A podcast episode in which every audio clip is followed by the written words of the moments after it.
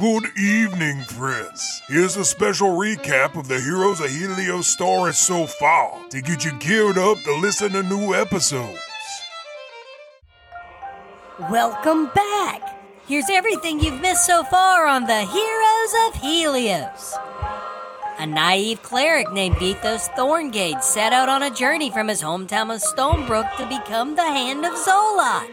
He was joined by Shin Magulin, a washed-up degenerate rock star running from a woman in town that was pregnant with his child, Reldus Eldar, an unstable and pampered half-elf that has a pact with the god of death that they found laying on the side of the road, and Bobo, a drunken old dwarven mercenary with a magical wagon that Vithos' father hired to help him on his way. Along the way, they slaughtered Nolves in a cave where they found dwarven tapestries. Shin ran away in battle, rescued a cart dealer's one-armed son, learned that Reldus hates the Order of the Sacred Black Mist for his brother's death. Vithos started lying about killing a 20-foot gnoll. Bobo's contract expired, but he stayed anyway to help Vithos, traveled to the nation's capital of Caldora, and adopted an old psychotic halfling named Sunny who was trapped under a bed for decades. While in Caldora, a head priest of Vithos' order was assassinated, and the party assisted a gruff heathling detective named Gindry to investigate the murder. Through their investigation, they were arrested, met Reldus' noble mother, Octavia,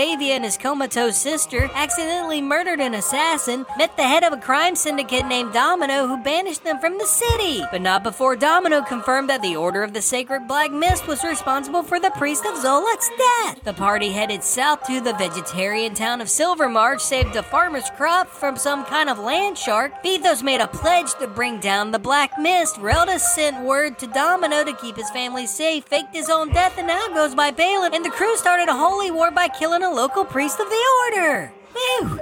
After our heroes killed the priest in Silvermarsh, they sought shelter at Reldus' uncle's house in the village of Valley's Grace. They explained to him their situation and learned that Lord Willowhorn was a member of the Althea Resistance Movement, whose hell bent on undermining the Order of the Sacred Black Mist and the Empire as a whole. The head of the Resistance, Henry Zaya, was sympathetic to our heroes' path, and they agreed to work together to bring the Order, an ancient pantheon of dark gods of which the Emperor is a part of, to their knees.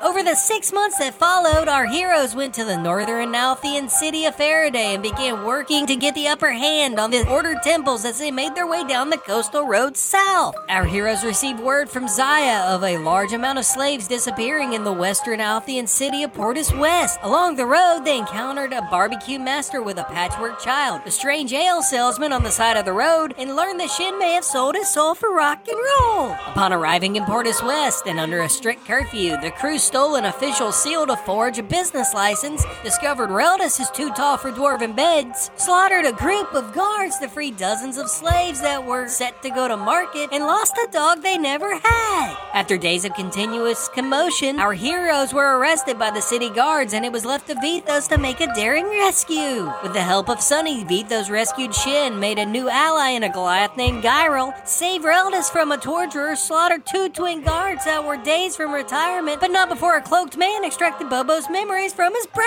hole. Our heroes battled the cloaked clergyman, defeating him swiftly to rescue Bobo. But before the group could ask any questions, his body sank into a shadowy black mist. The crew recovered their gear to escape the prison, battled a ton of guards in the city streets. Bobo summoned an elephant named Bobo Jr. from a marble statue. Reldus summoned a demon from hell, and Sunny ran off to get the horses. After managing to make it to Bobo's wagon divested, the gang caused havoc through the city streets. Vithos proclaimed himself the Lord and Savior. They arrived at the livery to find Sunny lying at the feet of another cloaked man. It was Lord Merriman, head of the slave trade, follower of the Black Mist, and all-around shithead. Our heroes battled the bastard until Bobo Jr. ran a tusk through his chest, and as he dissolved into the shadowy black mist that surrounded him, a 30-foot demon rose from it. Our heroes battled the the best they could. Reldus was struck down and had to be saved by Bobo and Vithos. Shin juggled grenades and insults to make a hole in the city wall, and the party narrowly escaped with their